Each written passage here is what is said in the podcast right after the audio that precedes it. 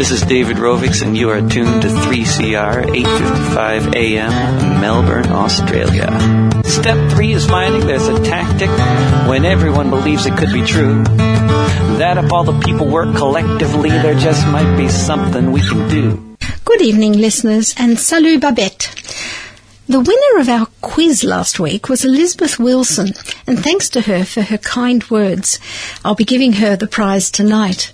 We'll have another cu- quiz in a minute, but if you're free to go down to Melbourne University tonight, don't miss the Beyond Zero emissions discussion group. Michael Lord will be speaking about electrifying industry. The address is 6 at 6:30 is the Chemistry Building, 153 Masson Road. I think it's Building 153 in Masson Road inside the university. Just um, It's just inside after you get off the tram at the Melbourne Uni tram stop in Swanston Street. So this is the Beyond Zero Emissions Community Show, and today there was a dramatic climate action up near Newcastle. A woman stopped the coal trains for three hours, and she's part of the frontline action on coal. When she came down from her tripod, she said, This mining and exporting coal in the face of what's an already spiralling climate crisis is to condemn my generation and those to follow. So we'll speak to Sarah Barron from that group later in the show. Now, this Friday, the 7th of September, and Saturday, the 8th, there will be a global climate uprising and the idea is to put a quick end to emissions. We'll give more details and speak to Louise Fraser about it to, in the middle of the show. And at about 5.30, Giles Parkinson, editor of Renew Economy, will join us with his feet firmly on the ground, where the wind farms and solar plants are edging out oil, coal and gas into the dustbin of history, I hope. But what will the renewable energy industry do right now about the new government ministers who are both anti-wind and pro-coal. So now get ready for the quiz questions. Please write down this address, radio team at bze.org.au. Now, the first question is, where was the coal train stopped for three hours today on its way to Newcastle Castle Port? I'll give It'll be in the interview, you'll hear the actual place where it stopped. Question two Which club does Ian Dunlop belong to? Okay, now to our first guest, Ian Dunlop. He is a very precious person to us as someone who knows the coal industry and the ways of corporations from the inside.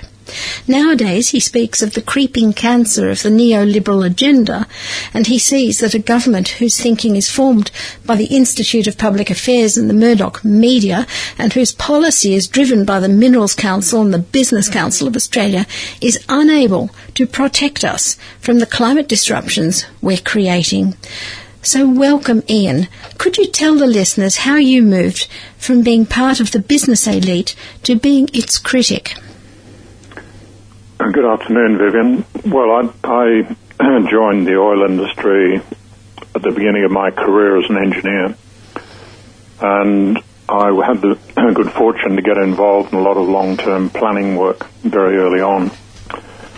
And climate change was one of the issues that was being discussed uh, way back. It was something that was not seen as an immediate urgency, but sooner or later, I think there was a recognition that the uh, issue of climate change would be something the fossil fuel industry had to face up to. Because the science is not new. I mean, we've known we've known about this for a long, long time. And over the years, um, gradually the science has got clearer and clearer. The evidence has got uh, more and more obvious as we see climate impacts, as we see temperatures increase. And there comes a point where you obviously have to do something about it. You can't just sit and look at it any longer. And for me, that occurred, I guess, in the mid 80s. That um, we now had to move to um, a sort of major response to climate change. And I've been involved in doing that ever since. Well, with the chaos in Canberra now, you said this government, in one of your articles, you said this government must go.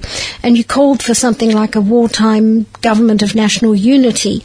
How would such a government deal with those companies that are still exporting coal and gas and are set to get more gas from the Northern Territory and Western Australia, plus more coal from the Galilee Basin?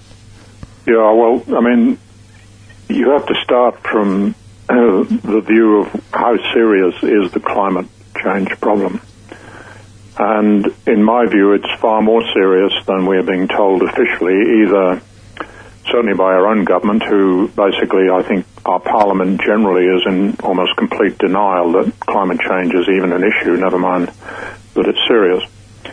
But even with the international bodies like the um, the IPCC, the Intergovernmental Panel on Climate Change, and the United Nations um, negotiating process, the UNFCCC, uh, we're not really being told the truth. I mean, the the impact, the potential impact of climate change tends to be downplayed um, we're not really looking at the full extent of impact that may occur because the organisations that are doing this work, IPCC and so on, tend not to want to rock the boat too much.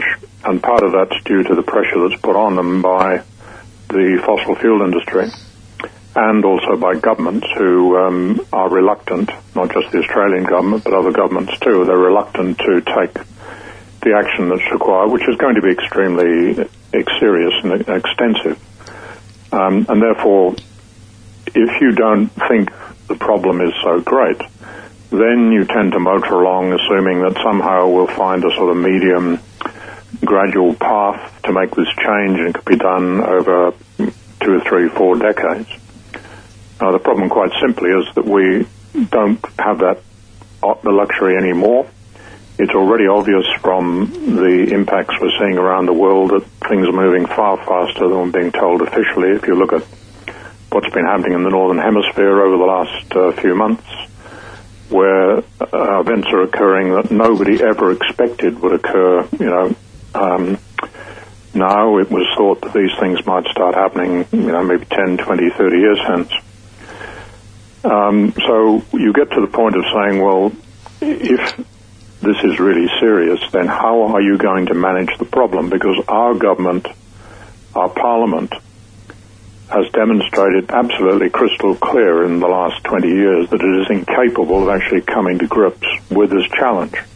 I mean, that's why we've had, we've lost six prime ministers. We had the nonsense uh, the week before last, the most recent event.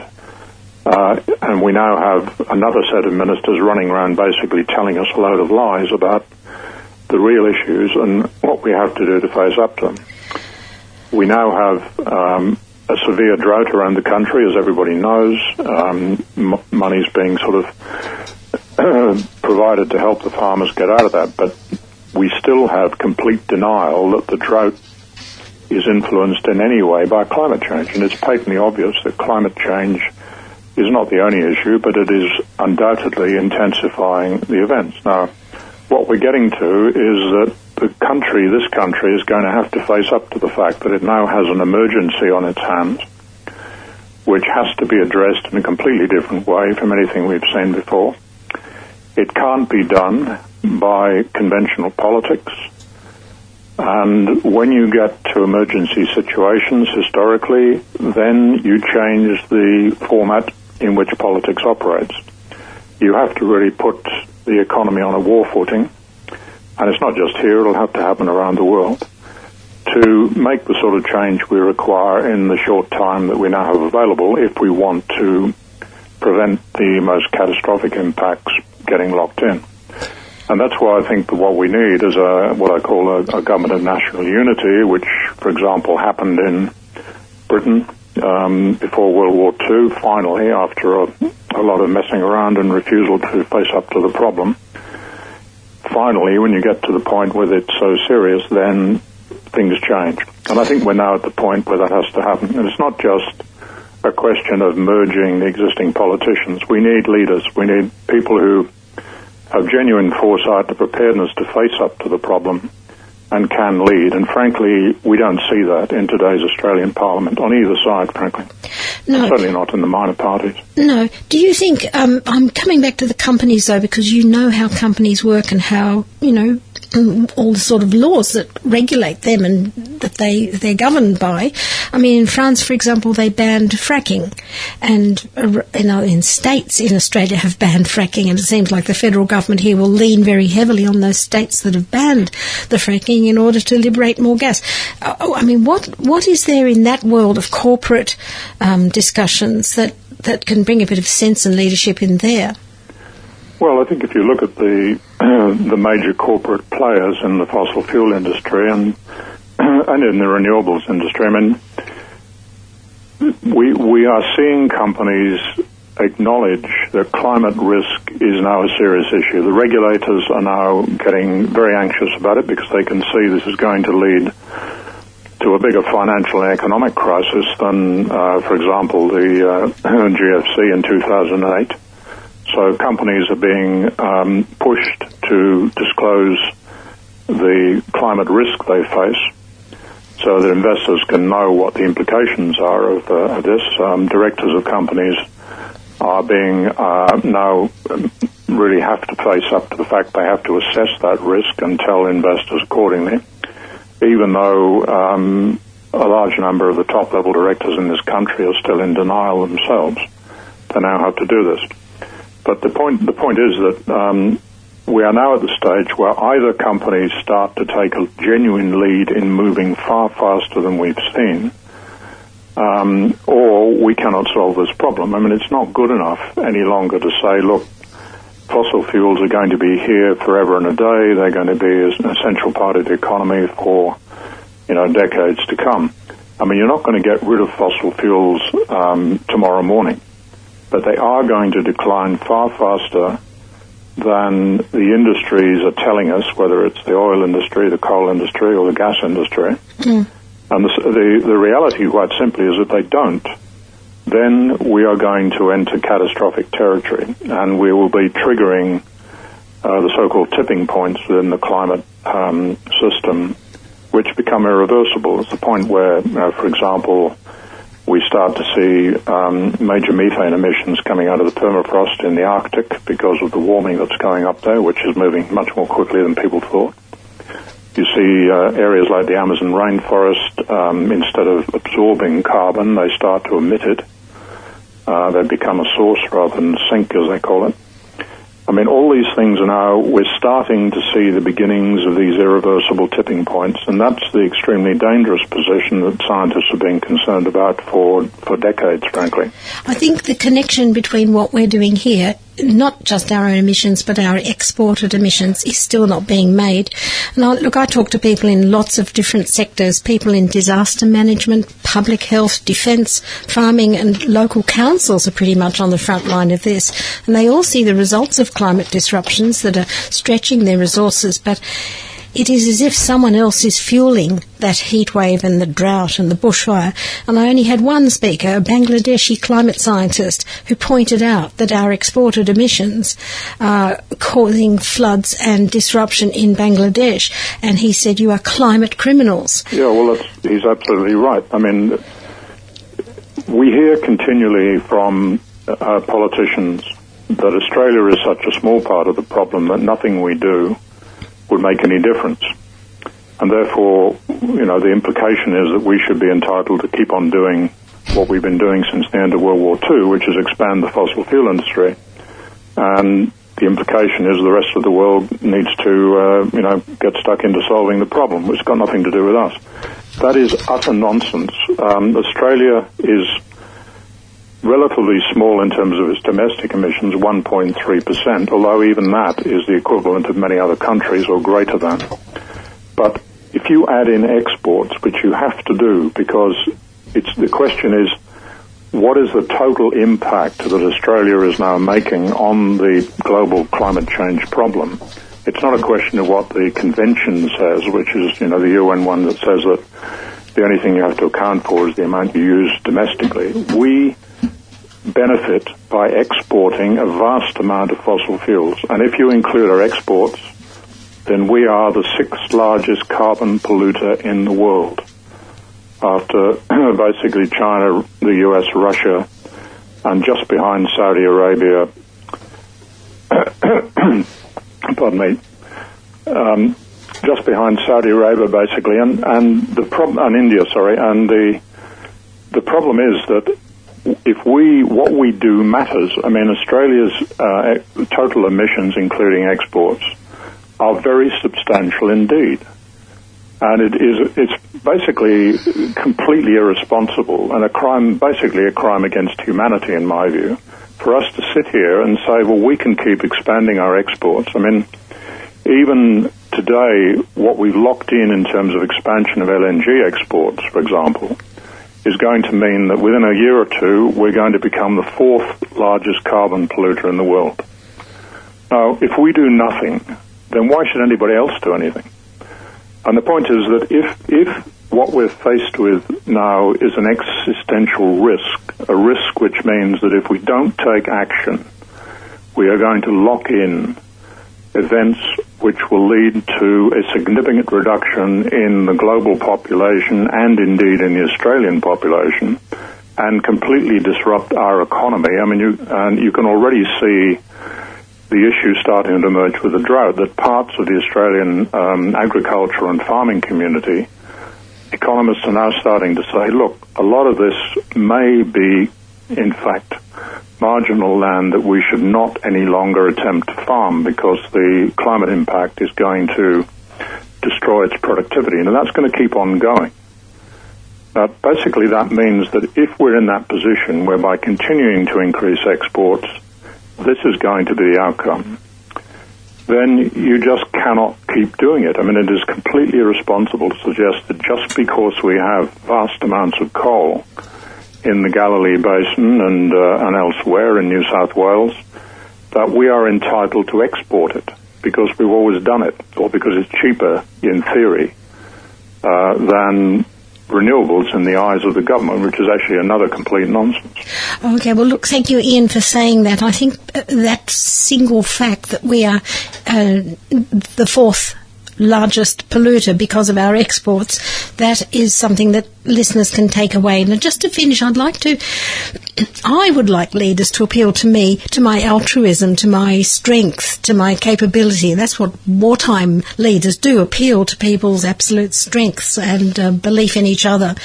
And I think many people want to take action on climate, but they're disgusted by corruption at the top.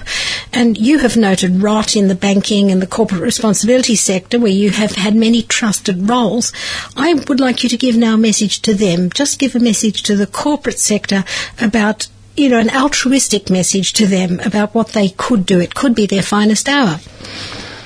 Well, it's got it's got to become, if you like, their finest hour because I mean, in a in a, a straightforward self-interest sense, if they don't start to move far faster than we're seeing, then they're not going to have a commu- uh, an economy in which they can do business. I mean, this is now very serious stuff. I mean, an existential risk is getting locked in today by virtue of the fact that we are continuing to expand the use of fossil fuels. And what we know is that the climate system has a lag in it. So whatever you do today, you don't see the full effect of for another 10 or 20 or 30 years. But you can't then reverse it. So by continuing, you know, by building things like the Galilee Basin um, coal mines that are being discussed, I mean, not just the Adani, but, you know, the others with Gina Rinehart and Clive Palmer and the whole crew, you are effectively locking in catastrophic outcomes that cannot be reversed. And that's what people in government do not understand, or at least do not want to accept. And the same with the corporate sector. So the corporate players now have to start honestly facing up to the, the implications of climate risk. These are companies who have the resources to access the best possible scientific advice they have to do that.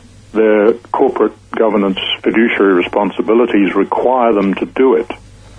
But a lot of our directors, and I think unfortunately it's still the case, have been in climate denial and have not wanted to get involved in uh, really thinking about those issues because they know damn well that the moment they do, they have to act on them. Okay, thank you So very the regulators are now forcing them to do that. Thank you, Ian. I'm sorry we've run out of time and we've got a person um, coming up who stopped the coal trains today, so you might like to stay listening. So that was Ian Dunlop, former International Oil, Gas and Coal Industry Executive, Chair of the Australian Coal Association, CEO of the Australian Institute of Company Directors, and now co-author of a new publication called What Lies Beneath, and also a member of the Club of Rome. So thank you very much, Ian. Now, after a tiny break, we're going to Louise Fraser from 350.org. They're uh, having a global event called Rise for Climate on Saturday. You're listening to 3CR 855 AM, the voice of the community. Thanks very much, Andy. That's a funny one. Now, welcome, Louise. Are you there? Hello. Hi. Yes, I am. Look, first tell us about why you have stepped up to take climate leadership.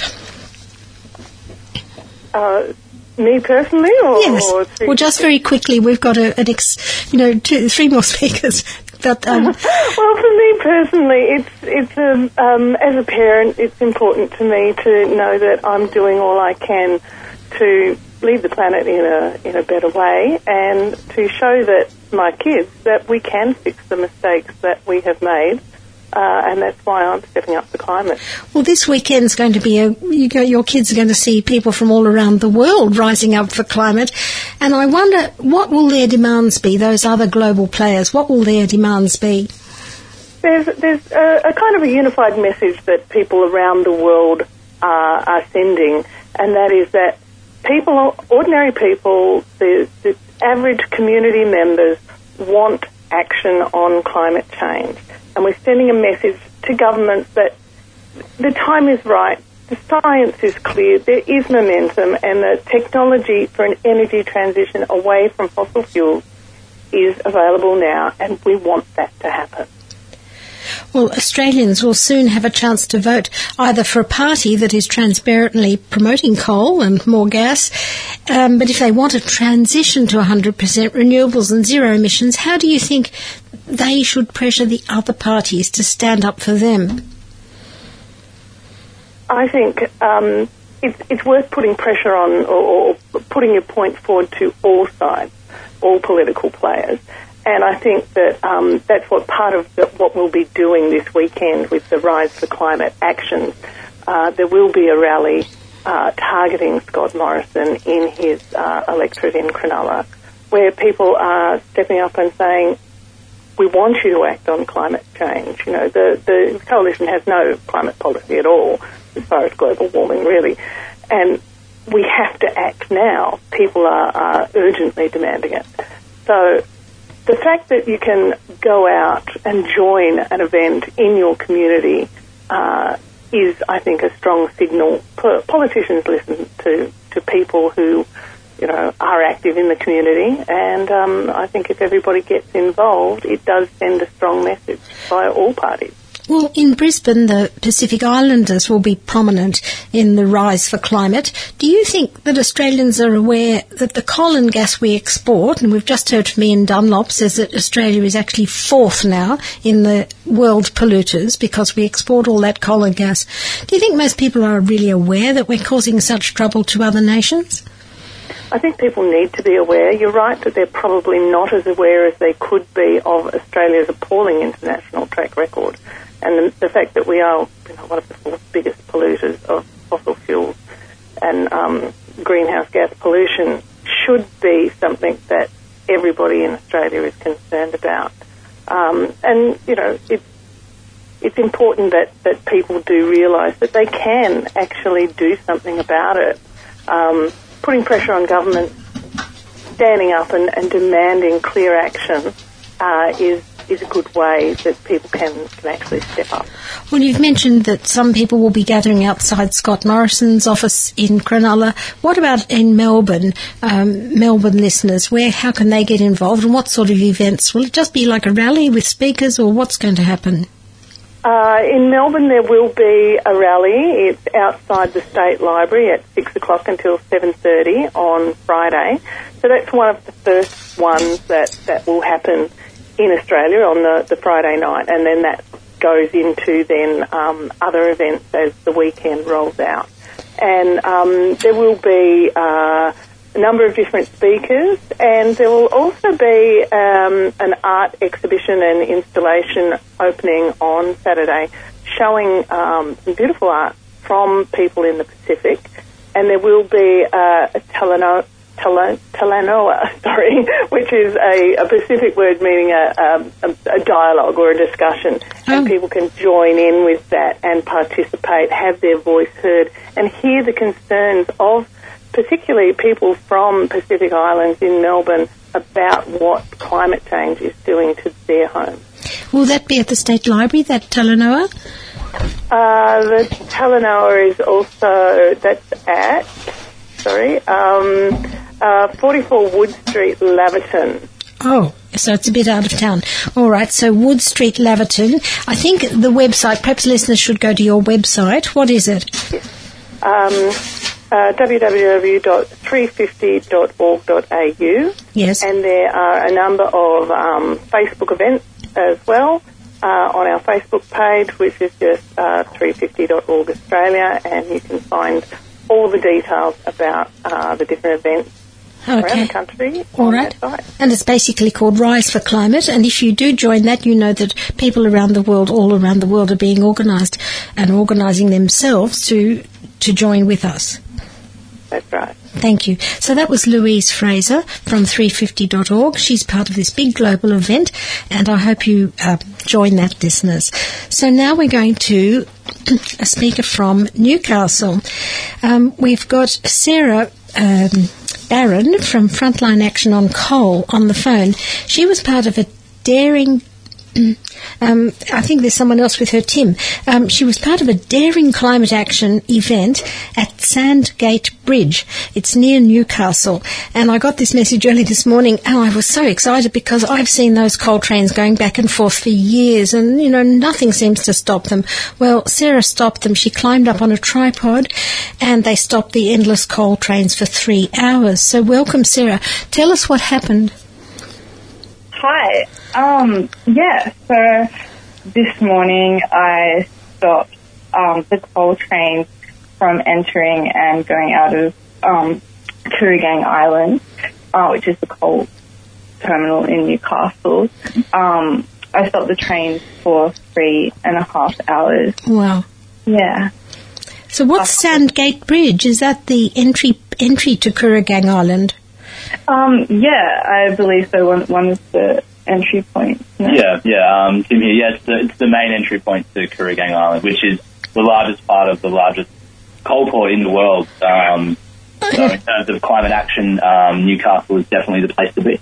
Well, I wanted Sarah to tell me just while you were sitting up there on a tripod, what were you thinking for three and a half hours? Was it frightening or exhilarating? What did you feel?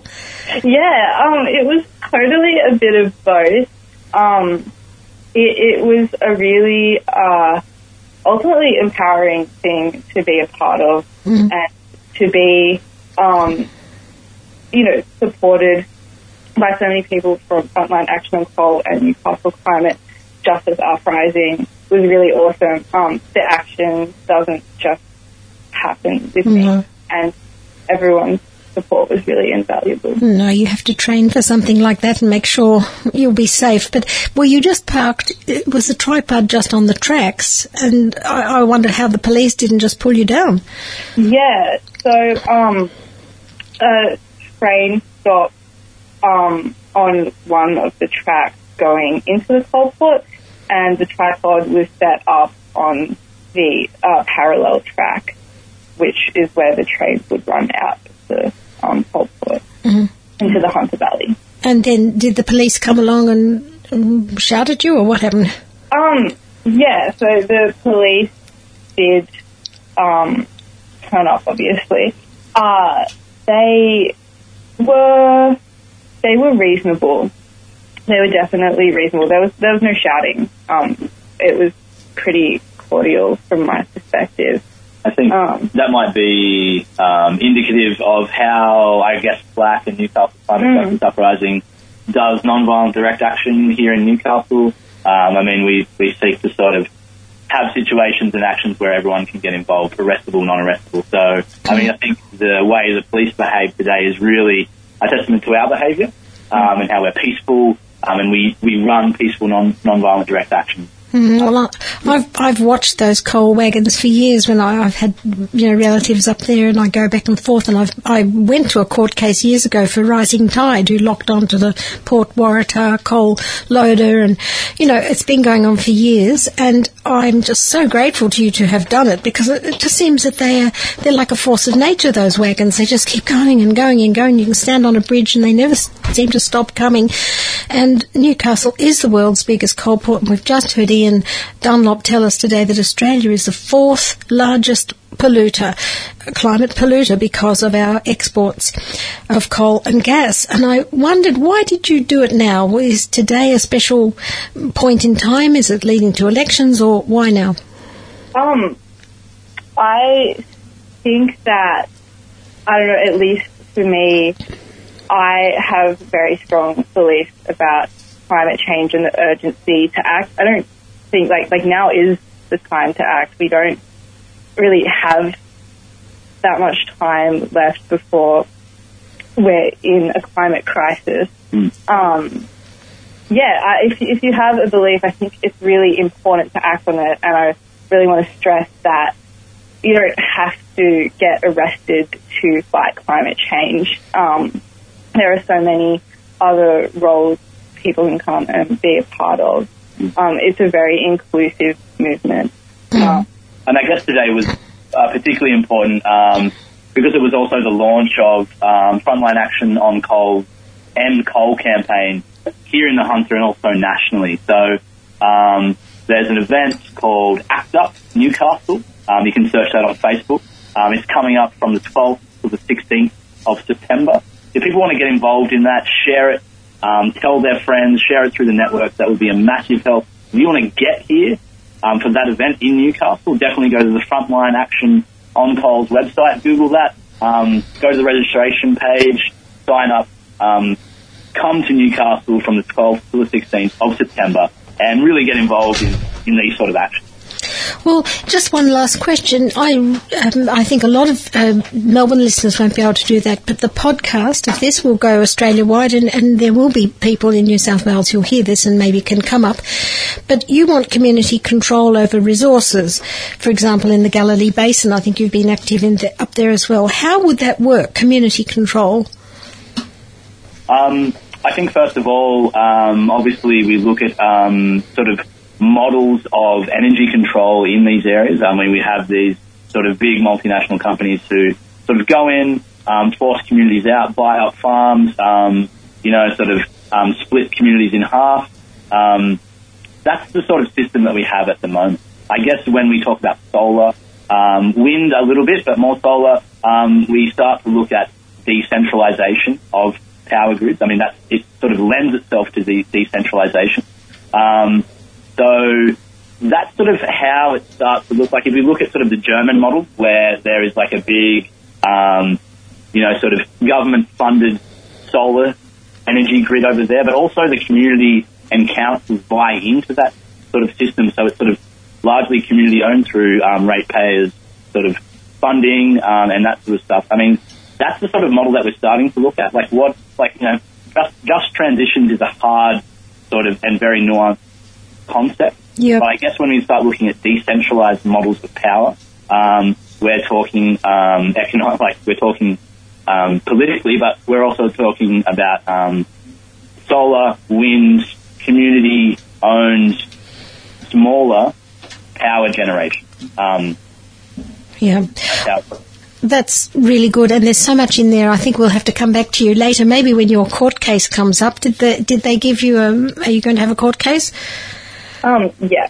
Yeah. Okay, well, let me know, and we'll come back to you when that's happening, and we'll talk more about this. So, thank you very much. That was Sarah Barron and Tim, who are from the Frontline Action on Coal, and they said look up the website Act Up Newcastle or Frontline Action on Coal, and I hope you can get behind them, listeners. So, thanks very much.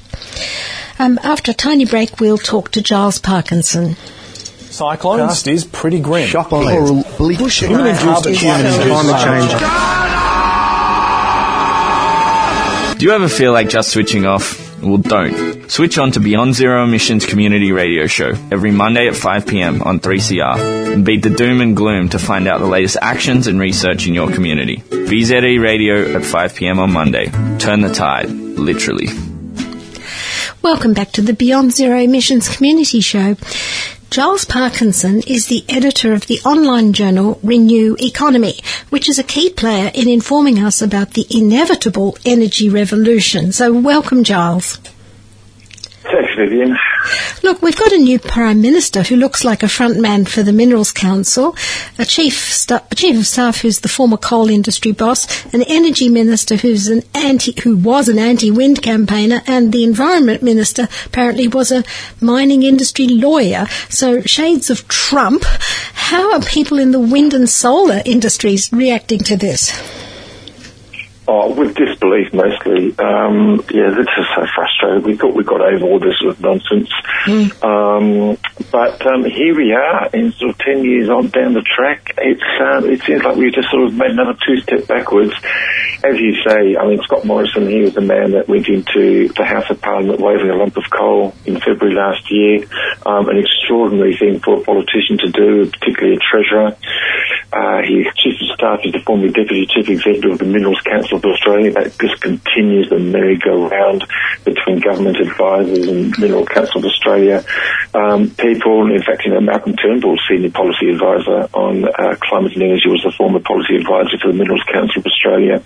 Greg Hunt's former policy advisor on environment is now the policy advisor for the Minerals Council of Australia. And it's all just has this horrible merry-go-round. And Yeah. as you say, Angus Taylor, um, you described him was an opponent of wind farms, um, and I would actually probably say he still is. He gave an extraordinary speech.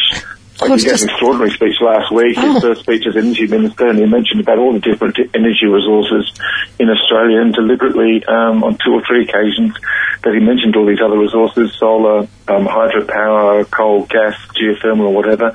He, did, he made no mention of wind energy. I mean, it's sort of, you know, it's, it's, it's quite extraordinary. Yeah, it's so petty.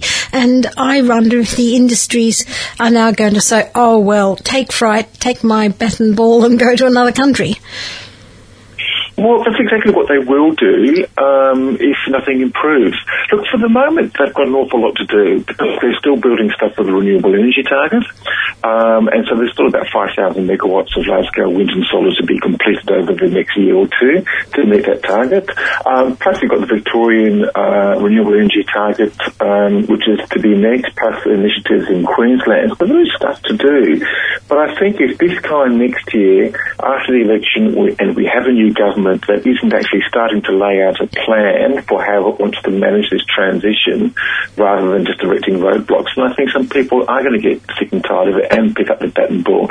There's been a lot of big international companies coming to Australia bringing not just expertise, but also capital equipment, cranes and other forms of investment, and doing some sort of manufacturing in Australia because they actually believe Australia is a wonderfully exciting place to, to lead this energy transition uh, because of our wonderful resources, our technical know-how, and we have a great incentive to do it because we've got really high electricity prices. So what do you do? Well, go for the cheapest option. That's got to be wind and solar and various forms of storage. So it's really an exciting place to be. Um, but if we scuff it up, then um, other other places are going to be just as exciting. Well, you wrote an interesting article about intermittency versus baseload, and you said it's a, it's a you know, politicians just simplify this, and it's uh, a very complex matter, but um, I wonder if we're actually having trouble integrating new decentralised wind and solar power into the grid that was designed for centralised coal-fired power. Is that at the bottom of all of this? That they can say, "Oh, don't don't trust all these renewables; they're unreliable, intermittent." They can play that up. I know they're playing it up because they're they're satisfying the agenda of the the old fossil fuel incumbents, but is there also a kind of a doubt about whether our grid can smoothly integrate these new forms of power? Well, it kind of is, but in a really perverse way. Look, um, integrating wind and solar does have some technical issues, but they're not, you know, they're not insurmountable and they're not really that complicated. I mean, you do have to manage that transition. You've got to make sure you don't have, you know, oil and wind farms just in one area trying to sort of fight for one connection and things like that. And, you know, just, just in the way that you plan the operations of the grid has got to be changed. Well, the article I wrote last week just pointed out that it's really not the new technologies that are, that, that are posing the biggest problems. It's the old technologies because we because we've sort of designed this market to sort of be in the image of the old fossil fuel generators, and we kind of designed for them to sort of you know um, extract the maximum value out of it. It's these plants, which by the way are aging and they're getting old and they're getting less reliable. They're the biggest problems at the moment. So it's not the new technologies because they're new, they're smart, they've got inverter-based technologies. I guess the old one is a bit like sort of saying as we moved, you know, through the various stages of the internet, you get your new sort of, you know, 3G and 4G. Mm-hmm. This was saying, oh, geez, we can't have this 3G or 4G because I'm a bit worried about what it will do for my dial-up speeds. Um, so it's sort of, yeah, you're, you've got problems with your agent, aging, aging technology, um, and you're blaming the new technology. We're not. It's a transition. You've got to manage that transition. Don't blame the new technology. Just make sure that the old technology is working as well as it can be um, while you're making this transition. Yeah. Don't stop the transition just for the sake of a clunky old bit of machinery. Because I was thinking, in terms of elections, this is going to be trotted out, isn't it? The um, myth that you said that renewable energy is intermittent and unreliable. They will trot that out, and I think listeners who are are a bit informed need to have something better to say and a bit of, I know there'll be electorates where that just works wonderfully, but I think most people listening to this program need to have a bit of solid knowledge behind them. Oh, absolutely, yeah. And, and, look, I think most people instinctively understand that renewables work and they can work within the grid. But when they hear so much disinformation, they start to question that belief and that judgment and go, oh, well, maybe it's this, maybe it is too hard, maybe, maybe it isn't. But look, you know, I, I, guess the most important thing to look at is um, there's been two or three fundamental, really important studies done over the last couple of years. The first one was done by the CSIRO in conjunction with the Network Owners of Australia, and they talked about a decentralised, sorry, a grid um, by 2050, largely decentralised, as the previous speaker was talking about, with local wind, local solar, battery storage, and what have you, and that would actually save $100 billion between now and 2050, and it's a system that can work perfectly well. And this is the networks who are saying this, and the CSIRO is saying this. Thank you. That's what I want report, to. Okay?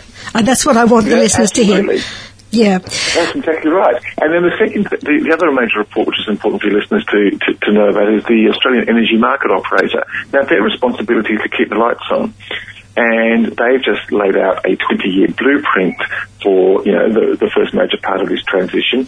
It's called the Integrated System Plan, and in that they talk about business as usual taking us to a renewable share of 46% by 2030, and that's just in recognition of announced policy. So you've got the renewable energy target plus Victoria plus the ACT plus the Queensland target. And they say, well, that will take us, with all the big uptake of rooftop solar, to 46% by 2050. Now, they see absolutely no problem with that. But, you know, sure, the transition's got to be managed. There's a few things we need to do. Upgrade a few links here, put in a bit of storage there. You know, no issue. But this is the same target that some of the federal politicians are telling you is reckless, is unworkable, is crazy, is nuts, was going to you know, cause the lights to go out. Well, that's just nonsense. Mm. Even better than that, AEMO, the market operator, also model what the Labor Party has um, proposed, which is a 45% reduction in emissions, and they see this as translating into a 60% share of renewables by 2030. Once again, they actually see no problem with this. You know, they say, sure, it's got to be managed, and it needs to do this, that, and the other thing, but really, no big problem. And they talk about an 80% to 90% share of renewables, you know, by 2040, 2050 they're even talking about, you know, we hear a lot of things about South Australia. Oh, well, the lights have gone out. Well, yes, the lights went out when there's a big tornado knocked down six, um, 23 transmission lines and six major towers. Nothing much has happened since then, and the share of renewables in South Australia is well over 50%. It's about 55% now. The market operator says it will be at 73% by 2020 and will likely be the equivalent of 100% by 2025. Again, they see no problem with this, no issues at all. We need to do this, that, and the other thing, just to make sure that everything is in place. Um, but they just don't see any problem with that. And they see coal completely gone. They see the share of gas contributing really a very small amount of the overall um, electricity in South Australia, and the rest to be provided by battery storage, solar thermal, pumped hydro, and of course wind and solar, which they say is by far the cheapest form of bulk generation. Um, so these are the people who own the grids and who operate the grids who are giving us this information. It's not just political bollocks coming out of Canberra for ideological purposes. Um, yeah, th- th- these, you know, these are serious people talking about a serious transition. Okay, now, Giles, your newsletter, the uh, Renew, e- it's not a newsletter, is it? It's Renew Economy online journal. You often do overseas stories, and I like those overseas stories because it gives me a bit of heart about what other people are doing. But here, the main problem, I think, is not just our emissions here, it's our exported emissions. And we just had Ian Dunlop saying, look, we are the fourth largest polluter in the world because of our um, exported coal and gas, even though we're only 25 million people here. And popular resistance to exported coal and fracked gas is firming up. We just heard from a group who stopped the coal trains this morning for three hours. And I think people are horrified by the three degrees of warming path that we're on. And it is important to make any more exports unthinkable. But how to make it unthinkable when people are making profits? And I want to know what's the alternative for business? Could we uh, we have talked before about exported solar. Would you like? Is that the way you see them making money, or um, or exported wind energy to Indonesia, for example, or green steel from Whyalla? What, what's the way forward for the lucrative export trade? Well, those very things that you mentioned, um, exporting wind and solar energy from the Pilbara through a subsea cable is proposed by CWP Renewables, an extraordinary big project. Um, there we get to see whether they'll actually get the go-ahead. And as you said, the green steel being done by Whyalla and Sanjeev Gupta, um, who sort of talks about solarizing the Australian economy because he acknowledges that solar is by far the cheapest form of um, electricity. But it's really interesting to see um, there's a, been a whole bunch of reports come out in the last three weeks. One from the CSIRO, one from the Australian Renewable Energy Agency, and one from the Chief Scientist, Alan Finkel, all pointing to the wonderful opportunities in having what's called renewable hydrogen uh, and exporting gas exporting this. Now, this could be worth tens and tens and tens of billion dollars a year. Basically, having using Australia's rich resources in wind and solar energy, using that power to create hydrogen and a transportable form of hydrogen, which could be ammonia or it could be another um, another form, and actually pretty much replacing our LNG industry with renewable hydrogen. Now, you've got markets like Korea and Japan and other parts of East Asia, China even, um, Vietnam and, and other places, which are hungry for cheap and green electricity. They would rather not have to take the LNG, the liquefied natural gas that we're currently delivering. Not one because it's expensive, two because it's really dirty, and it certainly is dirty by the time you've sort of you know piped it here, you compressed it, you tapped it on a ship, you transported it, and then you do something at the other end to actually put into the generator. So you know this this, this cheap green hydrogen could be a fantastic opportunity for Australia. And, and, and you've got the CSIRO, you've got Chief Scientist Alan Finkel, you've got ARENA talking about it. In the past, the Clean Energy Finance Corporation in Ross Garnaut talked about it. So that's really starting to to um, sort of generate some interest now. And um, thankfully, um, the last COAG Energy Ministers meeting, which is all the states now, they were wrangling over the National Energy Guarantee, which is obviously going to go nowhere now. Mm.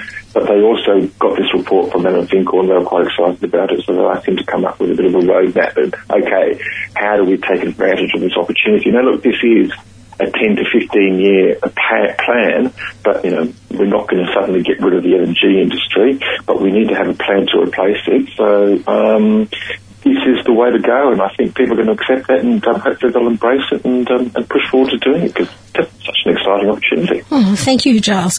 Well, look, we've got no climate policy at the moment, as far as I can see. The NEG has gone the way of all the other acronyms, and the RET is running out. What do you think we need in the way of policy? Just a bit of a reality check, really. One is to just sort of recognise that wind and solar are the cheapest forms of generation, and we should be making this transition because, look, you know, our, our coal plants are aging. Even if we had nothing else than just just a plan to replace the coal plants which have to retire over the next 20 years, and that would almost be enough, rather than having this fantasy about building new coal plants and trying to extend the life of these, you know, old clunkers. Um, we've really got to be serious about climate policy, and I think once we're serious about climate policy, and we're starting to see the impacts now, they're becoming ever more visible, um, ever more obvious, we've really got to start embracing that, and that would accelerate the uptake um, it will give a plan. Let's have emissions reduction um, of 45% or 50% by 2030, if not more, and see what we need to do to meet that. And the great thing is, we now know that by uh, with wind and solar, what we need is a plan and we need targets. We don't necessarily need very much, if anything at all, in the way of ongoing subsidies. In fact, know, people keep on, I mean, and on the ABC, I hear it all the time. You get these coalition ministers talking about $3 billion of subsidies a year, and none of the ABC presenters challenge them. I mean, it's absolute bollocks. We're seeing so many of these new projects being built, and the contracts that are signed to build them have, have either negligible or zero value on the subsidies because they're not needed anymore. But what is needed is an incentive for people to build them and, and a target which which causes them to be built. You don't actually need, need that much more, um, if anything, in, in, the form of extra payment. So that's mm. where the cost of solar and wind has become, and that's what make, should make people really quite relaxed about having you know doing something about Paris um, about mm. climate change. We need to meet those Paris, Paris climate goals. There is an understanding now that the cost of doing so is much reduced. So all that economic, you know, this economic ruin argument uh, should be thrown out the window because if we don't act on climate change, then we are going to be not just an environmental but also economic ruin, and that's just a silly that's just a silly way to go forward. Yeah. Well, just before I let you go, Giles, I noticed the Clean Energy Council is going to take guided tours on wind farms in many states, and I, will announce this later. I might interview somebody on it, but I think it would be great if we send some of those ABC journalists on a wind farm tour, and they could have someone like you explaining to them all the wonderful future of it and and how it will work, so that they won't as I, am very frustrated by the media too. They seem to just always put blocks in the way. They don't see it as you do as an inevitable and manageable and totally positive thing.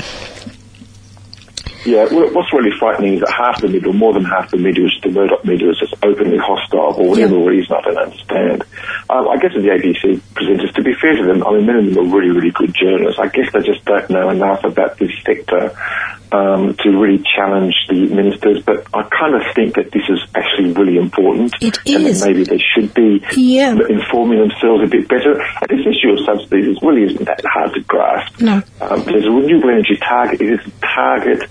You know, it, this idea of $3 billion of subsidies, it's just been generated by the Minerals Council and the Murdoch media. Mm. And the ABC and the other media should be doing a much better job of challenging people who repeat such nonsense. Mm. So thank you very much, Giles for sharing your um, enthusiasm with us again. I know our listeners will love that, and I hope that they uh, subscribe to your your um, online journal. It's called Renew Economy.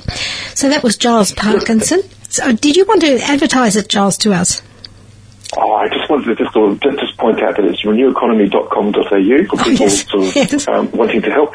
And I'd just also like to say that we've actually just launched, um, just a couple of days ago, a new website to just focus only on electric vehicles. And I think there's a lot of interest out there amongst the consumers. Oh, good, yeah.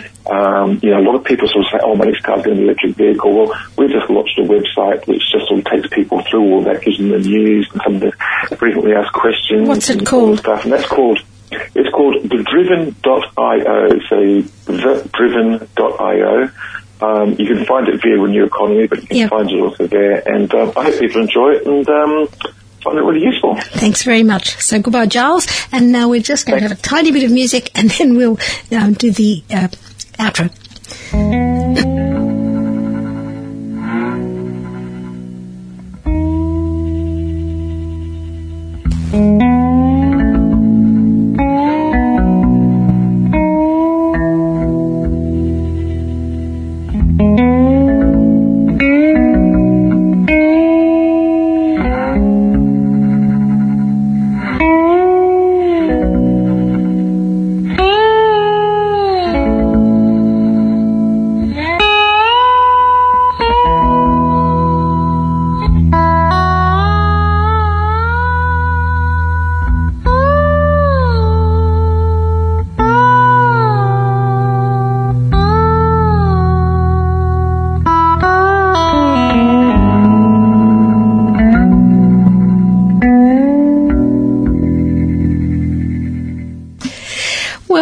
The Beyond Zero Emissions Community Show.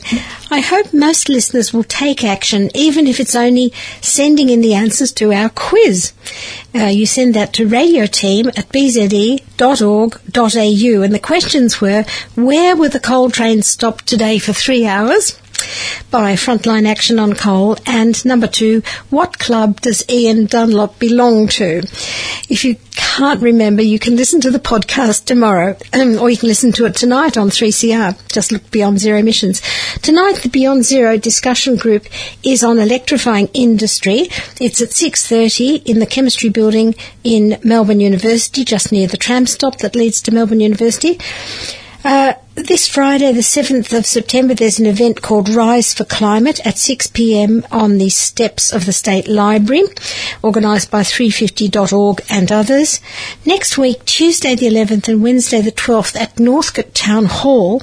I won't be here, but I would love to go to this. I hope some of you will go. It's called Climate Emergency Conference, and there are speakers there from Get Up, BZE will be there, and there's something about uh, digital activism, which I think a lot of us could get better at, and uh, it'll be very practical.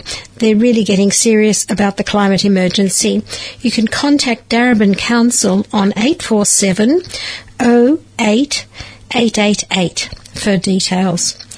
So that's been a pretty intense session, hasn't it? And I'd like to thank our guests not only for talking to our huge audience on the radio, but for stepping up in public life, whether it's sitting on a tripod above the coal wagons or writing fiery articles in the media or just cooperating and being patient with all sorts of people. You know, when you do all this teamwork, you have to be very cooperative and um, I think that that's part of it. Just making cohesive teamwork, uh, believing that that we will we will succeed.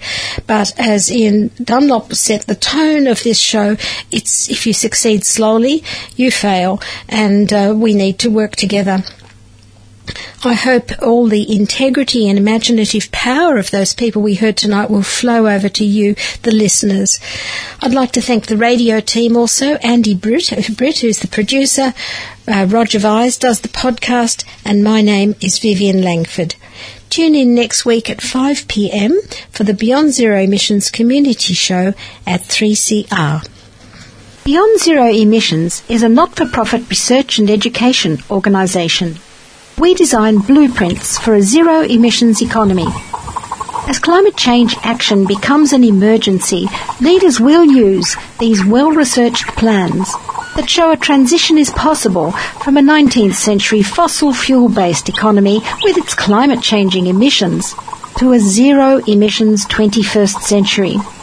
Check out our website for reports on zero emissions energy, zero emissions exports and industry, zero emissions transport, zero emissions buildings, and zero emissions land use.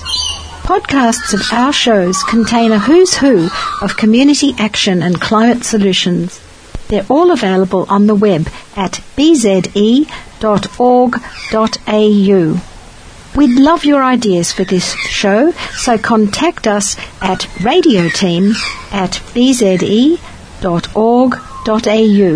or even write to us, care of Radio 3CR, 21 Smith Street, Fitzroy, Victoria. You can make that attention BZE Radio.